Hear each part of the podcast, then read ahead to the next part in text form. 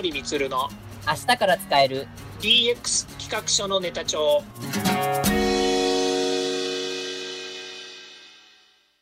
こんにちは。サートプロの近森充です。こんにちは。アシスタントの堀内隆です。この番組は IoT、AI の教育事業の専門家近森充が DX デジタルトランスフォーメーションについて実際の事例を交えながら DX とは何か DX でどんな未来ができるかをご紹介いたします。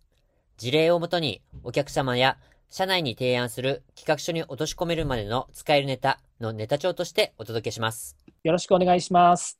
DX 企画書ネタ帳、前回に続きまして、スポーツと DX、スポーツ競技におけるデータ活用の今と未来というテーマについてお話を伺いたいと思います。はい、よろしくお願いいたします。はい、えっ、ー、と、前回のオンエアでは、まあ、こうデータ活用、スポーツ競技におけるデータ活用の今について、ちょっと焦点を置いてお話を伺ったんですが、じゃあ、今度は未来についてお話を伺います。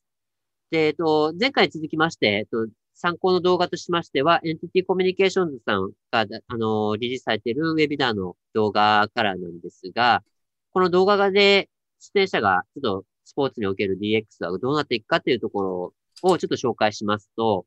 えっと、ハドルの高林さんは、こう、プロ向けにどんどんこの映像分析がもっともっと普及して、さらにもうアマチュアでも導入されていくんではないか。大学、高校、中学、小学校、いわゆるところまで、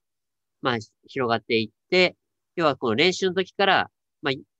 まあ、スポーツでよくありがちな、この根性論とか精神論とかでない、こう映像を分析して客観的に、あこうパフォーマンスはこうだよ、こうここで、じゃあこういうフィードバックができるっていう風になるっていうところを、あの、伝えてありました。で、MTI の柴田さんは、この IT の力で、この、要は、パフォーマンスとか、その知見とか、そのノウハウとかが、それまで、そのスポーツの、まあ、業界なのか、それともそのスポーツ界のトップ層でしか受けられなかったことのものが、より、まあ、いわゆる会層といいますか、より現場の人たちにまで開かれていくんではないかと。それは、えっと時間の制約とか、地理的制約とか、それから物量の制約からも解放されるんではないかということを話をされていました。で、えっと、渡辺さんという方なんですけど、アナリストの。えっと、SARS 企業が、こう、アスリート強化の伴走者になると。SARS の方に、こう、知見がこう溜まっていくからこそ、新たにこの知見をこう提供することができる。そのスポーツにおけるまたコンサルティング、データ活用のコンサルティングとかができるようになっていくっていうところっていうのを、まあ、あの、紹介されていました。うん。まあ、実際この、まあ、なんとなく、あ、想像はできるなというところではあるんですけど、じゃあ今度、えっ、ー、と、まあ、近森さんとして、あ、近森さんがですね、今度、まあ、未来、この DX と、このスポーツの関係ですね、このスポーツ競技におけるデータ活用も含めてなんですけど、こう、未来、こう、どうなっていくっていうふうに予想されますか？はい、そうですね。あの今現状ですね、このスポーツ、スポーツテックというふうに言った方がいいのかもしれないんですけども、まあ、こういう形でですね、はい、データの活用を含めたスポーツの中でですね、えー、こういった IoT や AI、こういったものがどんどん利活用されていくというのは、この先止まることはないというふうに思うんですよね。ええまあ、そういう中で、まあ、私がというよりも、この SARS 企業、つまり、えーえー、ソフトウェアアズアサービスというのが、まあ、SARS という企業のえー、まあ、いわゆる説明になるんですけれども、はい。まあ、いろんなアプリケーションであるとか、そのデータを利活用するためのプラットフォームですね、こういったものがどんどんどんどんこう開発されていって、よりその、えー、スポーツの、それぞれのスポーツですね、そのそれぞれのスポーツにマッチしたデータ分析が行われていくんじゃないかなというふうに思うんですね。で、えー、今、いろいろこうデータがですね、取られている。で、えっ、ー、と、まあ、前回ですね、えー、前回の時に、前回って前の映像会の時ですね、映像会、えー、放送会の時にお話をしましたように、はい、例えば、えー、大リーグで今活躍している大谷選手ですね。で、大谷選手がつけている、えー、肘に巻くバンドですね。はい、えー、モータスという会社が作っ、え分析をしているんですけども、まあ、これとですね、それが SARS 企業だというふうに言うのであればですね、そこと二人三脚することによって、大谷選手の肘のパフォーマンスを最大限に発揮するための日々努力をしているわけですね。はい。で、それによって大谷選手は今、えー、全米で、えー、唯一無二の選手として二刀流を今達成しているわけで、で、はい、大谷選手が出続けることによって、大リーグが今盛り上がっていますよね。ですね。えー、それから先日は、えっ、ー、と、まあ、えー、なんだ、えっ、ー、と、大リーグの中での、何でしたっけ？ホームランの争いでしたっけ？そうですホームランダービーですよね。はい、で、あれもね、あの、ホームランダービーに出てですね、まあ、そこにノミネートされる。で、さらに、投手でも、えー、ノミネートされていますので、はい、当然、こう、二刀流が結局オールスターの中でですね、えー、まあ、いわゆる実現したんですよね。大谷選手のためにルールというんですかね、それが変わったっていう話ですよね。そうですよね。うん、で、それぐらいのやっぱり今、大スターになっている大谷選手が、根性、経験、度胸っていう KKD ですか？はい。まあ、トリプル KD と言われてるですね、えー、根性、経験、感、度胸で、肘が潰れたとなるとですね、はい、それはもう目も当てられないわけですよね。うわですよね。えー、まあ、肘怪我したらですね、バッティングの方も当然できなくなるわけですから、まあ、それからね、リハビリだなんだっていうのを繰り返せばですね、当然、このアメリカの野球スポーツの産業全体のやっぱり士気に関わりますよね。ですね。うん。それが大谷選手が今、えー、その装着している、えー、いわゆる肘のバンドですよね。で、それによって大谷選手個人のマネージもできているし、それからえー、チームとしてはですね、マネジメント側として、より選手の分析に貢献できていると、あのまあ、いわゆる、えっ、ー、と、故障をしないというですね、まあ、そういうところに貢献できているということはすごく重要なのかなというふうに思いますよね。ですね。はい。それからもう一つの、あの、前回のお話ですと、こうサッカーとかプロスポーツですね、の世界でも、やはりそう GPS を使ったトラッカーっていうのを身につけている。で、これを実現できたのは、やはりサッカーで言えば、えー、国際サッカー、えー、連盟ですね。いわゆる FIFA と言われているですね、はい、団体がこういった GPS トラッカーを装着していいよっていうのを、まあ、正式に決めたってことなんですよね。はい、でそれによって J リーグも、えー、2016年に OK が出て、今、まあ、いわゆるその J リーグと言われているところでは、そのトラッカーをみんなあの身につけて練習も試合もやってるわけですよね。でそれによって単純にその選手のパフォーマンスっていうのを管理するだけじゃなくて、例えば調子が悪いとか調子がいいとか、それから試合中にそのデータを見ることによって、選手のパフォーマンスが落ちているのであれば変える時期だと。つまりパフォーマンスが落ちるということは、どっかに無理があるわけですから、怪我をしやすくなるわけですよね。ですね。はい。で、そういったものをやっぱりデータを見てですね、管理できるっていうのは、すごく、えー、いわゆるその業界というんでしょうかね、その産業界の中ではすごく貢献できている一つ。で、それをですね、SARS 企業がバックアップできていると。まあ、二人三脚でもちろんやってることではあるんですけども、SARS 企業、IT 企業がですね、私も IT 企業の一員だとすればですね、そのスポーツの世界の、えー、選手の、えー、パフォーマンスが最大限に発揮される。または、その選手が、あの、事故とか、それから、えー、いわゆる故障からですね、回避されるということが、あの、まあ、予見できるようなことがですね、あるのであればですね、まあ、それはすごく、えー、価値のあることだなっていうふうに思いますよね。ですね、本当に。うん、うんなので、この先の社会、変わっていくところっていうところを見るとですね、はい、この分析なりですね、データの取得、それから、えー、まだまだ足りてない部分もあると思うんですよね。ああ、なるほど、うん、単純に選手は、その練習や競技に出ている時間外のところでも、いろんなやっぱりデータがあるのかもしれないですよね。それは日、いわゆる日常生活とかも含めてですか？そうですね。えー、多分ビデオの中でも言ってたかもしれないんですけども、はい、あなたは昨日何時に寝たんですかって言われたときに11時に寝ましたって言ったんだけど、実は夜遅くまでビデオを見てて3時に寝ましたっていうデータがで分かっちゃうわけですよね。ああ、なるほど、なるほど。うん、えー、まあ、大人になるといろいろ誘惑もあるじゃないですか。お外に出たくなったりとかですね。ですね。はい。はい。で、ね、よく今までもスポーツの世界でもありましたけれども、やっぱりそういう夜のね、えー、その個人的な、やっぱりこう、えー、なんでしょうね、えっ、ー、と、それぞれ選手のやっぱり生活っていうのがありますし、はい、それから、えー、選手も人間ですからね、いろんなそのデータの差とか、それから毎日の、えー、そうですね、あの、生活のリズムみたいなものもあるわけですよね。はい、そういったものを把握することによって、えー、改善しなきゃいけない部分ももちろんあるでしょうし、うん、まあ、管理するっていう意味ではですね。うんあまりね、管理しすぎるとプライバシーの問題になるのでね、良くないところもあるのかもしれないですけど、まあ、そういうことも含めて、先の未来で言えばですね、今まで取れていないデータとか、あの一つはですね、取れていないデータだとか、それからよりですね、その選手が、えーまあ、生活の中からパフォーマンスを発揮しやすいような環境づくりっていうのも、もしかするとあるかもしれないですよね。あ、それは欠かせなそうですよね。うんまあ、もっと言うと、食事の制限だってあるでしょうし、ね、先ほどのように、その、えー、普段の生活の中での何かの出来事が、その選手に与える影響っていうものが、やっぱりあるんだとすると、それは改善するべきですよね。で、何が起因してるのかわからないじゃないですか。わかりませんよね。うんえー、でそういったものがやっぱりデータとして、えー、取られていくということも大切ですね。で、他方、やっぱりこう試合中のことでも面白いことがありまして、はい、例えば私、あの、学生の頃、サッカーやってたんですよね。まあ、社会人になってからも、社会人チームに所属してサッカーやってたので思うんですけど、ええ、やっぱりこう、一流の選手が何を見てるのかってすごく大切なんですよ、試合中に。ほう。うん、で、よくね、あの、えっ、ー、と、J リーグの中での中田選手の、あの、映像でよく言われていることが、中田選手の首の振り方は尋常じゃないっていうふうに言われてたんですよね。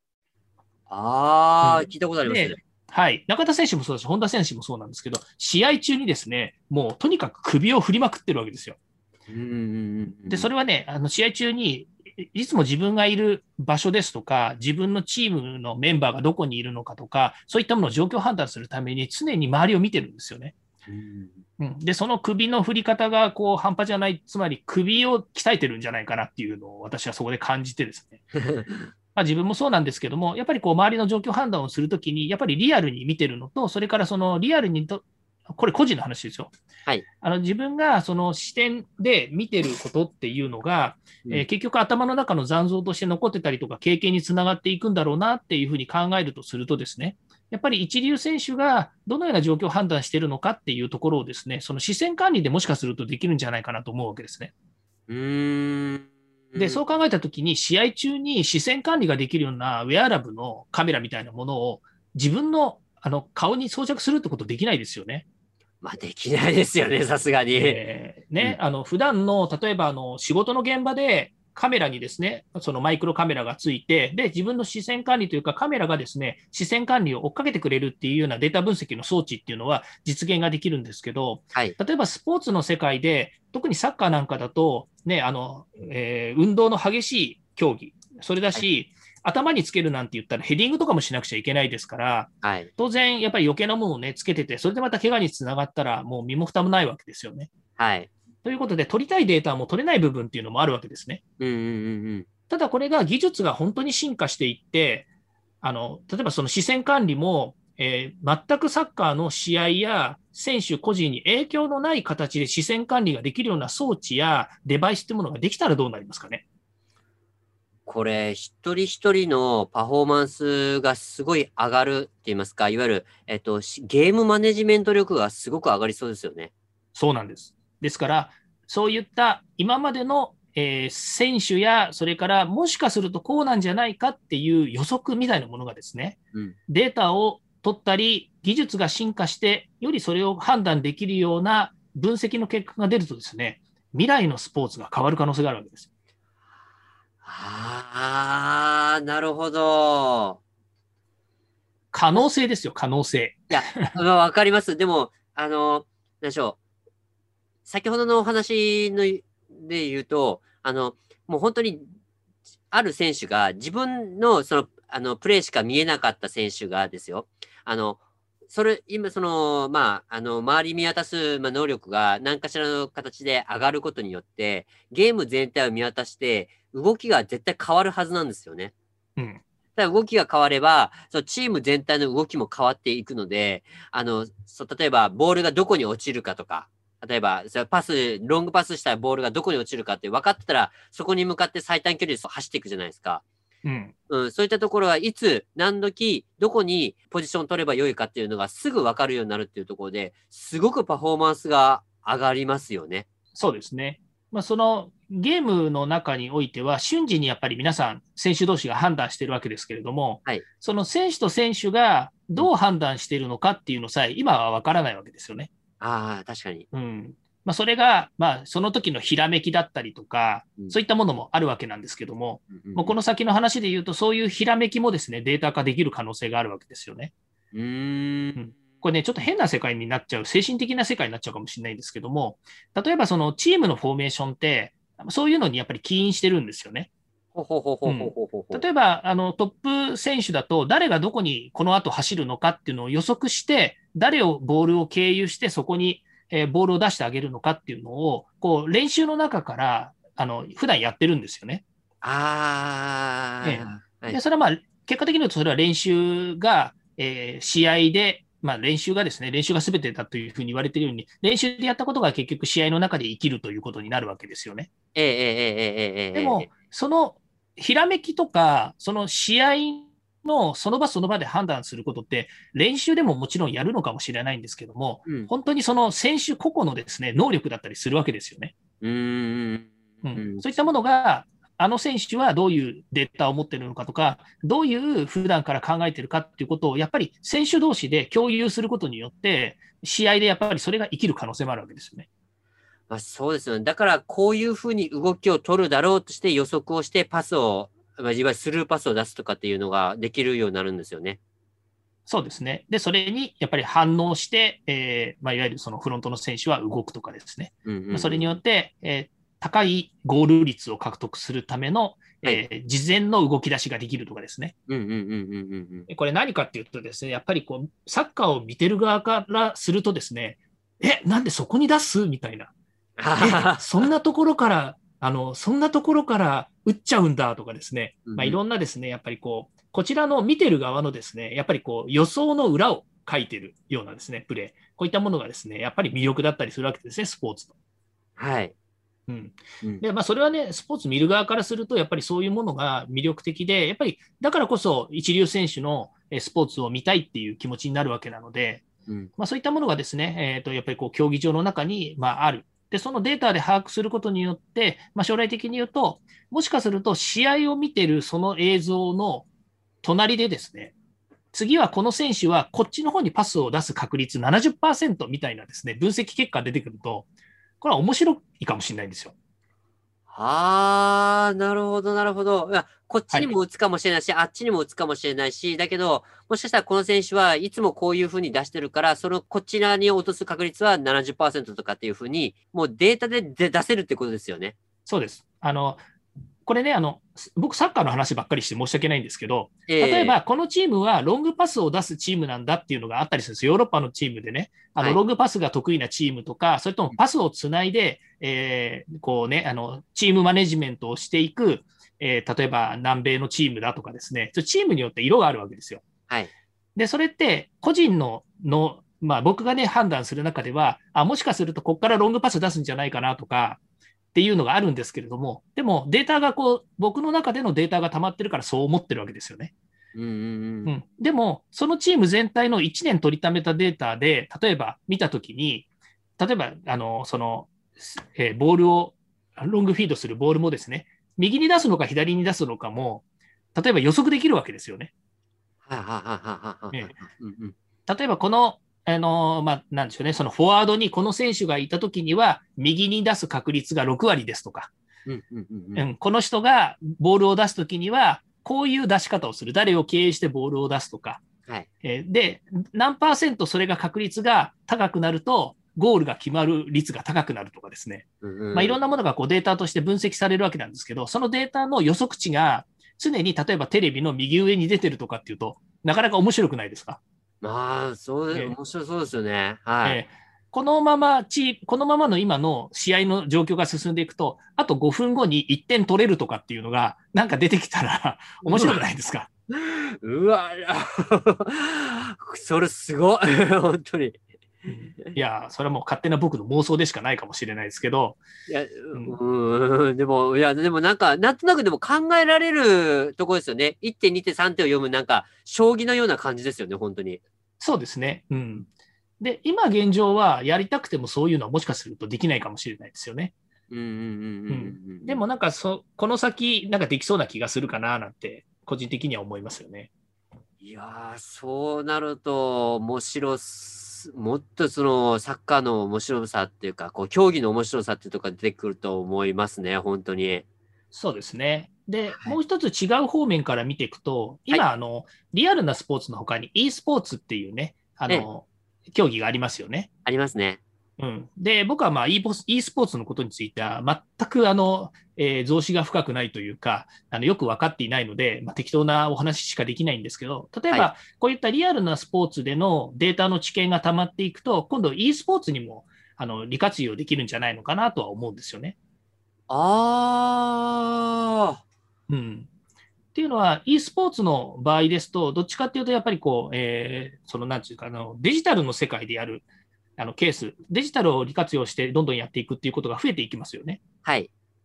そうすると、それにやっぱり役立つためには、あのリアルなこのデータっていうのがものすごい有効な手段になるんじゃないのかなというふうに思っていて。はいはいはいはい。うん、で、今はまだその e スポーツの中でのそれぞれ個人個人のパフォーマンスっていうのがあると思うんですけども、ええ、同じようにリアルな世界と同じようにですね、その、えー、選手個々の能力というものがその e スポーツの中でもかなりパフォーマンスとして発揮されていくことができる。まあ、もっと言うと、e スポーツってそのデジタル、まあ、ガジェットを使ったりとかですね、いろんな装置も使ったりするので、今度逆にそういうのを掛け合わせることによって生まれてくるデータというのが、今度はリアルな世界にも生きてくるんじゃないのかなというふうに思うんですね。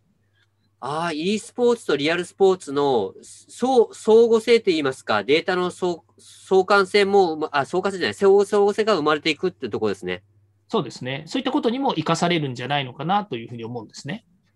あ、そうですね。本当にそれは、あの、全然盲点だったんですけど、ありえますよね、十分、本当に。そうです。で、これをですね、実は実現するというか、まあ、これがまあ実現するっていうか、私が勝手に今そういう話をしてるわけですけども、ええ、このことも含めて重要なのは、やっぱりこう、えー、いかに企業ごとのデータっていうものを、えー、一緒に合わせられるかなんですよね。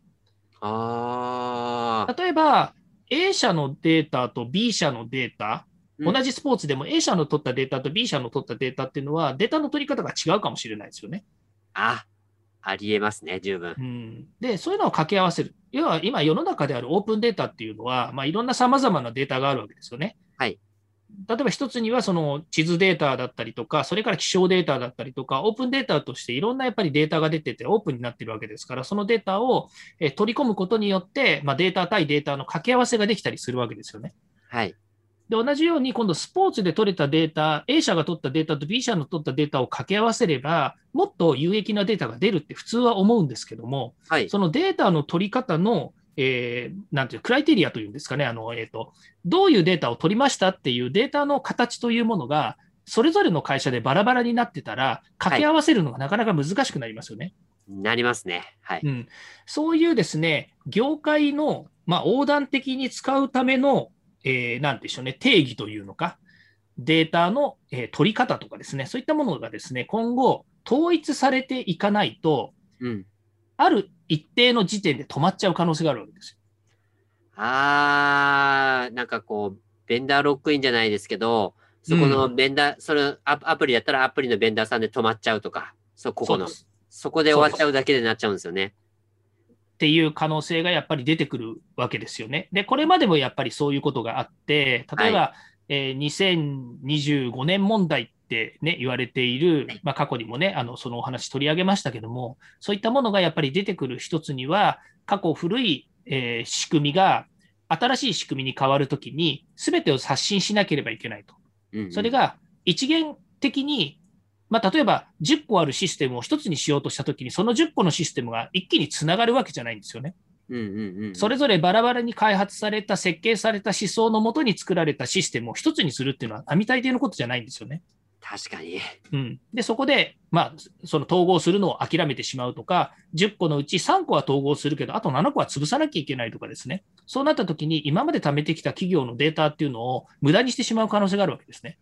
そうですよね。この今まで努力は何だったんだっていうのよくありますよね。そうです。で、今まではそれぞれの企業が、それぞれの,、ね、あの会社としてのですね、やっぱり売り上げだったりとか、それから、えー、そういったビジョンに基づいてやってるからよかったんですけども、例えば業界発展のために、まあ、ある、ね、スポーツの協会が、あのもっと選手を守ろう、もっとこの競技を良くしていこう、もっとデータ分析を活用して、えー、産業を発展させようとしたときに、当然ですけど、各社それぞれのデータの使い方では、あの将来的にやっぱりダメだよねというのであれば、業界を挙げてとか、それからそのスポーツの協会とかですね、業界団体が、いや、あの、もう将来のためにもっとこうしようよというようなですね、やっぱり指針を出さないとダメですよね。うーん、そうですね。もうなんかこう、一番上位部分というところがこう結びつかないと、もうちょっと全部、すべてが独立されたデータになってしまって、結果的に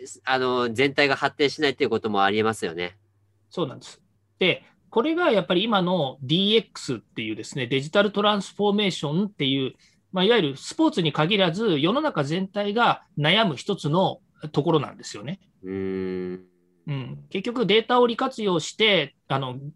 業界を変えましょう、社会を変えましょうって言ってながら、そのデータそれぞれのやっぱりその利活用の仕方がどうしてもうまく進まないと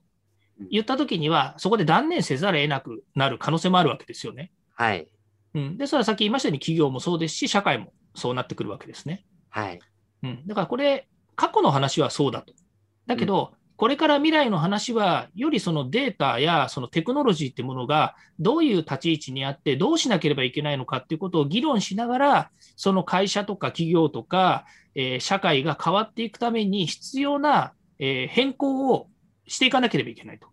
これがある意味でのやっぱり DX で、デジタルトランスフォーメーションの前につくビジネスデジタルトランスフォーメーションのビジネスの部分なんですよね。あはい、よりマネジメント側として決定をしなければいけないと。いう話になっていくので、例えばスポーツの話で言うと、協会ですとか、またさっきの、えー、FIFA ですよね、えー、国際サッカー連盟が GPS を使ったトラッカーを装着していいよと、国際試合でもそれ使っていいよってやっぱり言ったということは、やっぱりそこに大きな共通点を作ったわけですよね。ですね。うんまあ、そういうふうにスポーツの世界は変わっていく必要があると思いますね。うんまあ、そうですよね。やっぱりあのデータを活用するっていうところっていうして、まあ、要は全体をやっぱりなんでしょうもっと発展させるっていう、まあ、共通のミッションがあるはずなので、そこを元にしたら、そこを元に考えたら、やはりそうせざるを得ないよねっていう話になりますもんね。そうですね。あと、じゃあスポーツとこの DX におけるこの未来で、ちょっとこれは動画の中でも説明されていたんですけど、この見えづらいデータをデータ化することがまあできるようになるのではないかっていうこともちょっと紹介されてまして、例えば一番データ化しにくいところで、えっと、感情やモチベーションですね。選手、個々の選手の、まあ、調子はどうかとかっていうところとか、あと、実際その、えっ、ー、と、競技場での応援とかで、そのパフォーマンスが変わる。いわゆるその感情とか状況とかで、そのエモーショナルな部分、いわゆる感情的な部分ですよね。が変わって、あの、パフォーマンスが変わるっていうところが数値化できたらっていうことがちょっと紹介されてました。ここのところどうでしょ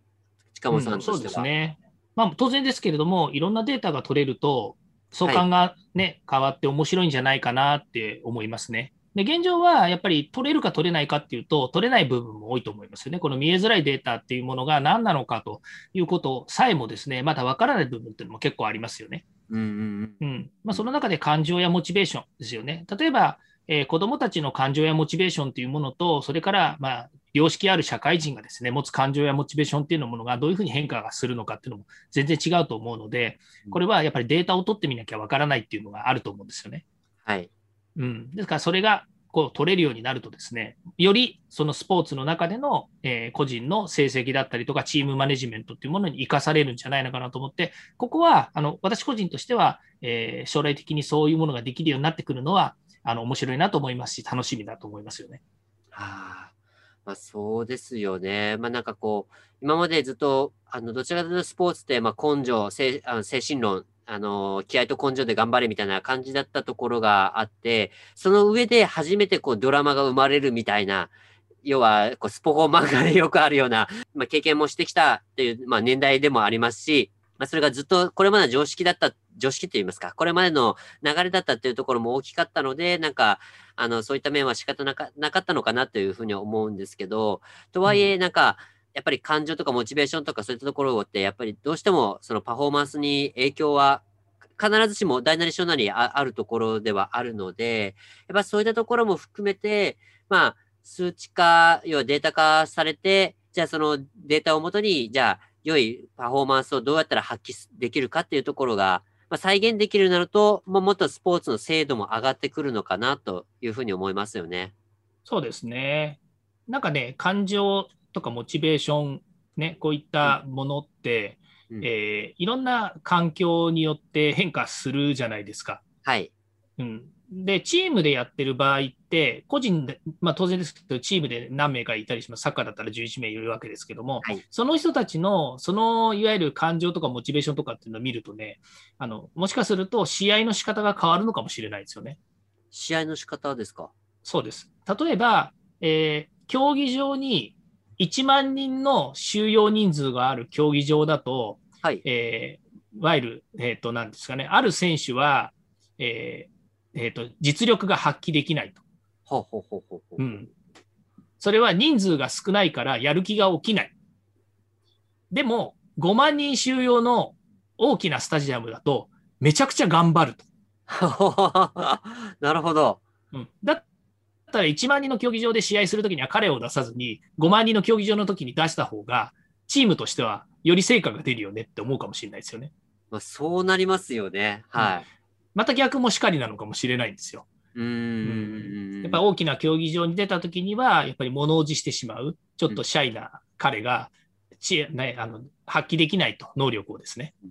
うん、で、それはもう観客の応援にもよるでしょうし、そのホームだとかアウェーだとかっていう問題もあるでしょうしね。罵声を飛ばされると、もう嫌になっちゃって試合にならないとかね、いう選手がいたら、なるべくホーム、ホームであの戦わせてあげたいとか、監督は思うかもしれないじゃないですか。まあそうですね、確かに。うんで、それね、日々の中で、いや、お前はね、あの、観客の言葉一つで心を揺るがされてるから、もっと精神的に強くならなくちゃダメなんだって いうね、監督が、あの、言う結果になるかもしれないですけども、ね、精神論ですけど、本当根性を鍛えろみたいな話になっちゃうかもしれないんですけど、データから判断できるわけですよ。まあ確かにそうですね。今までだとそう、さっきのように言われても、ねああるあるし、それはあるあるだったんですけどね、本当に。そう。でね、観客がね、あの罵声を飛ばしたらあの、パフォーマンスが発揮できないっていうのは、それデータでわかるのかもしれないんですけど、もしかするとバイタルデータを取ってみると、よりわかるかもしれないですよね。ああ、それ影響ありそう。心拍数とかすごく変わりそうな気がします。うん、ホームだと心拍数低いのに、アウェイになると心拍数が高いっていうのは、それはいつでもあり得ることだと思うんですけど、そのある個人の選手だけはより高くなっちゃったとかね。ああ。うん、いや、いや、あの、本能的にあるかもしれないですよね、それ、本当に。ですよね。だって心拍数が高いということは、それだけエネルギーを使ってるということですから、はい、試合が始まる前からエネルギー消費量が高くなるってことですよね。そうなりますもんね。うん、だとすると、試合中に使うエネルギーやっぱり足りなくなってくるわけですから、うん、うん、途中からね、やっぱパフォーマンスが下がるとかっていうのもあるかもしれないので、はい。うん、そういったものもデータで見えるかもしれないですよね。うんですね。まあ、でもまあ、とはいえ、っていう、ちょっとね、ここまで話してきて、まあ話、まあ、話伺ってっていうところはなんですけど、とはいえ、やっぱりこう、スポーツなので、なんかこう、スポーツがすべてこうデータ化されてしまうと、なんかそれはそれでなんか、ちょっと味気ないというか、面白くないというか、なんかこう、出来レ、なんか、データがこうだから、まあ、勝つ負けるみたいな、なんか出来レースみたいなことがあるんじゃないかみたいな、ちょっとなんかドライな部分が出てくると思うんですけど、えっと、実際どうなんでしょう？データ化する、されるからって言って、こう、スポーツが面白くなくなるとか、そういうことってあり得ますでしょうか？えー、っとですね、人によってはあるかもしれないですね。おうん、なぜかっていうと、あの、やっぱりこう、データとか数値とかっていう、みんなが共通できる部分、いや、これもちろんみんなが共通できる部分を持ってるから、よりスポーツ楽しめるとかっていうのがあるんですよ。はい。うん。だけど、なんかこのデータばっかりの部分とか、そういったあの、みんながあのベースになって変わらない部分とかばっかりに目を向けてたら、面白くもなんともないですよね。はい、うん。うん。だ例えばの話ですよ。えーとはい、A というチームと B というチームで、やっぱりこうパフォーマンスが A は例えば5.5、B というチームが4.0ってなったときに、普通で考えたら5.5のチームの方が強いって見えるわけですよ。まあそうですね。で、まあこれね、あの、掛け事ではないんですけれども、どっちが戦ったら強いのかって見たときに、どうせ5.5がかね、勝つんだから、見るのやめたっていう、そんな判断したら面白くないでしょ。まあそうですね。確かに。うんうんうん。スポーツっていうのは、筋書きのないドラマなわけですから、はい。何が起こるかわからないわけですよ。ああ、そうですよね。そう、ショーが大を食うっていうこともあるわけですから、な、うんもう何か、何かのきっかけで、本当に勝つかもしれないわけですよね。はい。うん。ね。うん、そうなんです。やマイアミの奇跡のようにね、日本がね、ブラジルに勝つ可能性もあるわけですよ。っ あれはすごかったですよね。本当に。ていうかね、あの、実は僕、ここだけの話言うと、はいあれ、目の前で見てたんです、観客席から。えー、そうなんですか？はい。アトランタオリンピックのサッカーだけ帯同して、僕ね、3日間全部試合見てるんですよ。えー、すごい。はい。で、あの時は、本当にまだね、あの、私は、あの、なんだ、未成年じゃねえや、あの、えっと、独身だったので、はい。えーまあやっぱり、やっぱりね、こう人生一回は、ああいうね、うん場を見に行きたいなと思って、うんまあ、アメリカまで行ってですね、サッカーの試合をですね、そのはい全部見ました。あの、あれがツアー、ツアーがあったのでね。ああ、なるほど。はい。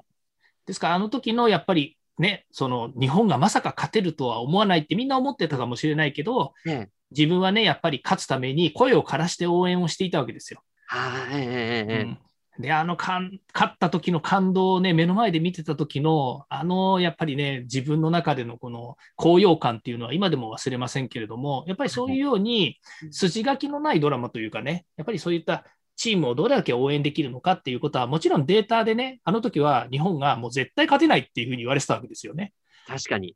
うん。でも、勝っちゃったわけだから。うん、勝っちゃったわけなんでね。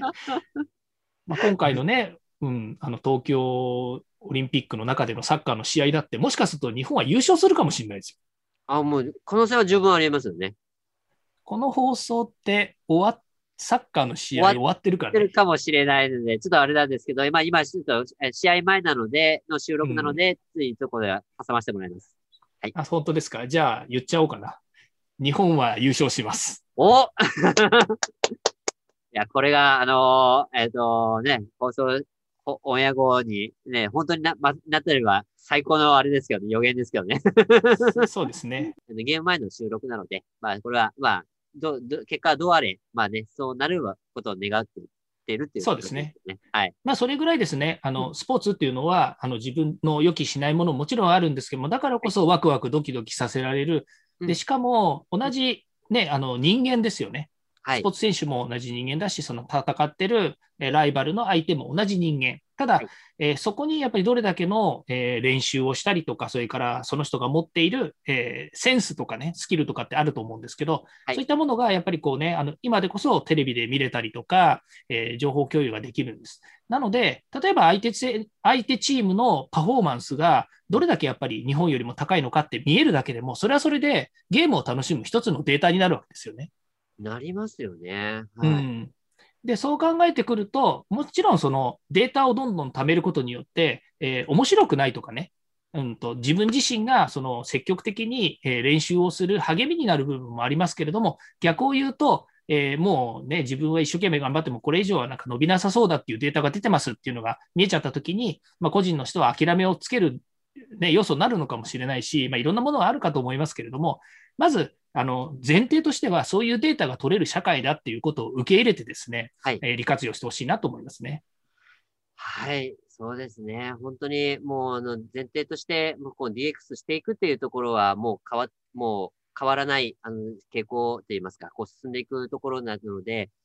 ぜ、ぜひね、このデータを利活用して、あの、より良い、この発展、スポーツ全体の発展、それから、まあ、いわゆる人類全体の、えっと、いわゆる、まあ、健康をベースにした、その運動のパフォーマンス性の発展も、に、ぜひつなげてほしいなと思いますよね。おっしゃる通りですね。うんはいやっぱりこうね、運動とかスポーツっていうのは、うんあのそれぞれ皆さんにとってのね、どんな人にとってもやっぱり共通項になる部分ですので、うんまあ、そういったものがですね、あのよりまあ技術ですね、DX の世界でいうと、デジタルを利活用することによって発展性があるというのは、それはもうすごく魅力のある、えーまあ、将来ということになりますよね。そうですね。というところで、えっ、と、今回の、ちょっと長くなりました。今回のネカネタ帳なんですけど、えっと、まあ、じゃあ、スポーツにおけるこの未来に対してのこのネタ帳としてなんですけど、まあ、実際このスポーツの DX で、まだまだこの未開の部分があるかなというところが、今回、この未来としてこう期待できるんじゃないかなと思います。まあ、この点についてちょっとネタ帳をちょっとお願いできますでしょうか？はい、わかりました。まあ、一つはですね、先ほどありましたように、その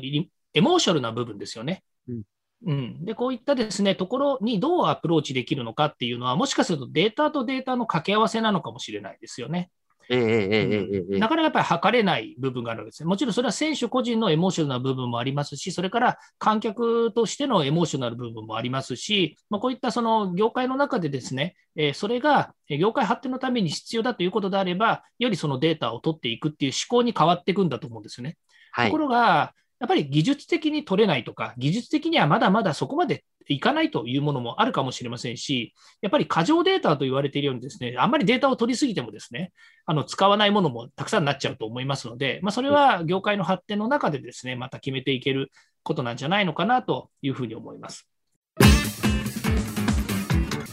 では、そろそろエンディングの時間になりました。今回お話ししたことが、社内社外問わず企画提案のネタになれば嬉しいですね。毎日更新、近森光の DX 企画書ネタ帳は、ヒマラヤをはじめ、Spotify、Google、Apple 各種ポッドキャストおよび Amazon Music で配信しております。チェックしておきたいという方は、ぜひいいねやフォローお願いいたします。また、もう少し詳しく聞きたいという方は、Facebook で近森光で検索、または東京都代々木にあります株式会社サートプロのホームページまでお問い合わせお願いいたします。よろしくお願いします。それではまた来週。また来週。